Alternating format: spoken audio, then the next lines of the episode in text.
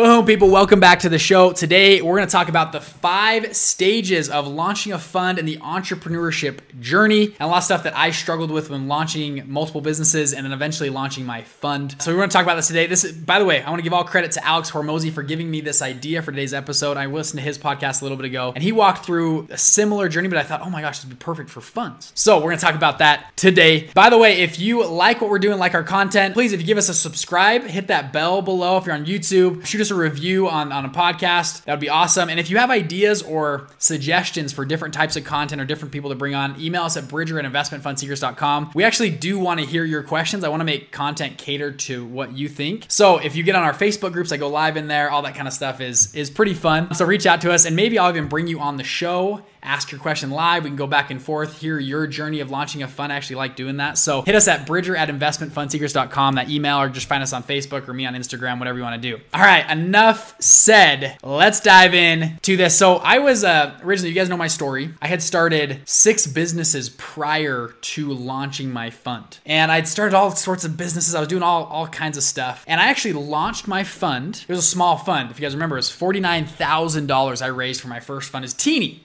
Okay, teeny tiny fund. I can't even believe we got started for that much, but it was awesome. And there's actually a lot of funds that are small that and they make good returns. They do well. So, and my fund was doing these small micro loans. They're only, I don't know, three to five grand a piece, somewhere around there. So, with that 50 grand, I could do 15 to 20 loans at a time, and that money would roll every six weeks into these small short term loans. So, at that time, it didn't take me, after getting it set up, I didn't take that much work to actually run the fund. And so I thought, well, this is making me, you know, at the time I was making, I was making like, that that fund was making me, I don't know, can't remember per month. It was making me like four grand a month or something like that. I thought, okay, that's you know, that's not bad just for a start as like our first month. And I thought, well, I I uh, I wonder if I could do other stuff. I think a lot of entrepreneurs have this happen is the shiny object syndrome comes in and you start seeing other stuff. You're like squirrel, you know, and you kind of just go off right to some some random thing and you you leave your business. And so what I did the same thing. A guy I've previously worked for, I had built a website for him. I just kind of learned it and he liked it. And some other of his people he knew wanted a website, wanted a funnel. And so they started to hire me to build out their websites and funnels and do ads for them. And so I said, great. And they signed like a $5,000 contract with me. And it was five grand up front, and it was like 10% of gross sales on through my funnel. I was like, great, this is awesome. I took the five grand, I went and built the funnel. I'm like, oh, let's get another client. I got another client. They were doing chocolate. They were selling chocolates. We got another client. Like, this is great. And I was still running the fund. I was like, man, I got all these, now I got streams of income coming in, right? And I thought I was all wise. And then I had a friend teach me how to do real estate wholesaling. And so wholesaling, essentially you're connecting a buyer and seller for real estate and you take a little split. And usually it's about five to 10 grand for that. And he taught me about this and I thought, this is great. I'll do that too.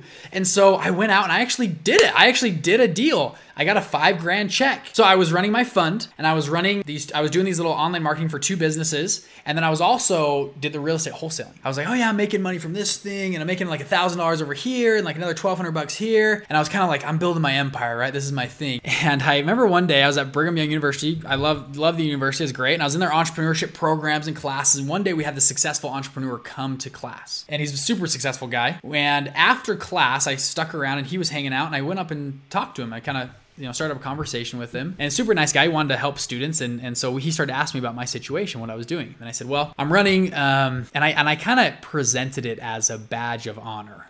Like, yeah, you know, I, I run this small fund. It's going well. I'm making a little bit of money here. And then I build these websites for people. I'm doing well there. And then I'm also doing real estate wholesaling. Pretty cool. You know, so I'm running like four businesses right now. So yeah, like it's pretty, it's pretty cool. And I remember distinctly not what he said back to me, but the way he looked at me. And this very, I mean, this guy was worth hundreds of millions of dollars. This guy that came in, you know, was an alumni from the university. He looked at me with this kind of like disgust, like, really that's it like and i thought it was pretty cool like i thought that's pretty impressive like in college taking credits getting a good gpa and also running four things and he was kind of like well yeah but you know you're doing so much like you're essentially doing nothing. After that meeting with that guy, I really started to reflect on what I was doing. And I think back to this this five stages of the entrepreneurship entrepreneurship journey. There's a lot of entrepreneurs out there want to be entrepreneurs, want to be want I call them entrepreneurs, want to be entrepreneurs. That and, and that's great. And I was that way for a long time. I wanted to be an entrepreneur. I knew I'm like I got to do it. I got to go out and be this person. And I went and started a bunch of little things and when things got hard,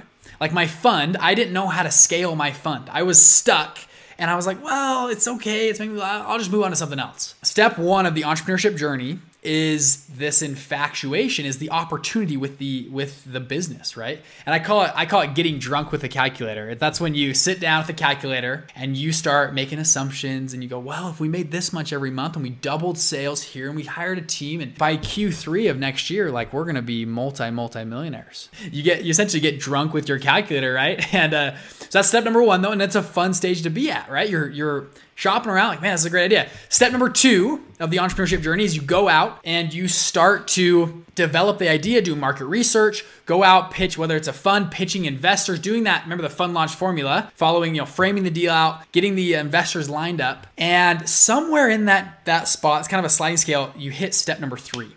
And step number three is actually doing the thing and launching the business and building systems, building teams around that, and the initial teams and systems. And step number three is the dirt, the crap you have to go through as an entrepreneur and or as a, a small time fund manager. It's that first as a for a fund. It's usually the first six months, year, maybe 18 months if you're in a bigger fund where you don't get a paycheck. There's no money coming in. Some funds get paid out really quickly. Some funds, it's you know you're buying upfront property that you hope to sell in four to five years. And if you're not taking a management fee, you're not making much money. And that step number three for I think a lot of entrepreneurs is the spot where you go, well, ah, you know, I just didn't turn out like I thought, or it's just not making as much money as I had dreamed. I'm gonna oh, there's this other business idea. I'd love to go after that. Or my brother-in-law starting a business, or I got a cousin over here doing I, I'm gonna go try that really quick. And instead of going through the problem, you go on to another business. And that's what I was doing. I was like, oh, I'll set up a website for you for five grand. That'd be great. You know, and I'll set up all these little businesses all in stage two or even early stage three. And I'll get all these little revenue streams and I'll make money that way. And back to that entrepreneur that, and, and he actually spoke about this in his talk was you can't do that. Like you, you don't see one successful entrepreneur that went out and started five businesses at once and made them all five of them work. Or you see entrepreneurs, they, st- they get one business and they stick to it. And even with us, we talk about in our fund one thesis. We have one investing thesis and we stick to it. I've had actually people pitch me on other investing theses that are actually very similar to my my fund does these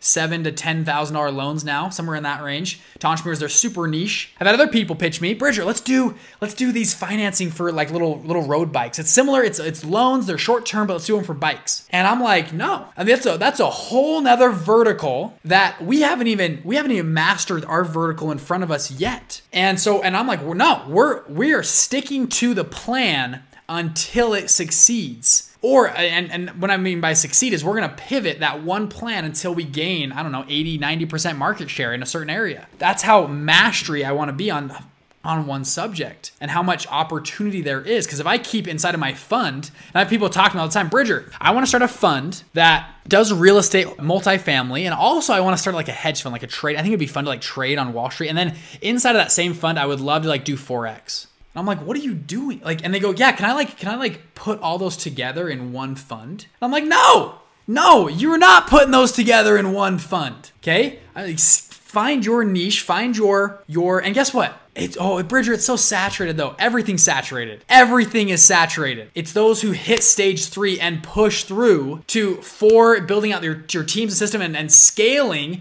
and then five being that business, not owner, but almost investor or I guess business owner, not business manager, right? That's where true entrepreneurship happens. That was step four and five, but most people won't go through the third step and keep hopping from idea to idea to idea to business model to platform, trying to figure out something that works for them. And I did that for a long time. And eventually true freedom happened. My my net worth significantly jumped the moment I said I'm only doing one or two things at most. And I right now I get pitched on so many business ideas and things that I actually they probably are going to make a lot of money. But I say guys, I can't. I am focusing on one and maybe two things at once. And I hire I have good partners that help me build and that's all I'm doing. No, I'm sorry. You have a great deal somewhere else like not yet. Give me a year right? Let me do this for a year. And okay, if it doesn't work out in one year, maybe we just scrap the whole thing and I'll, and I'll restart.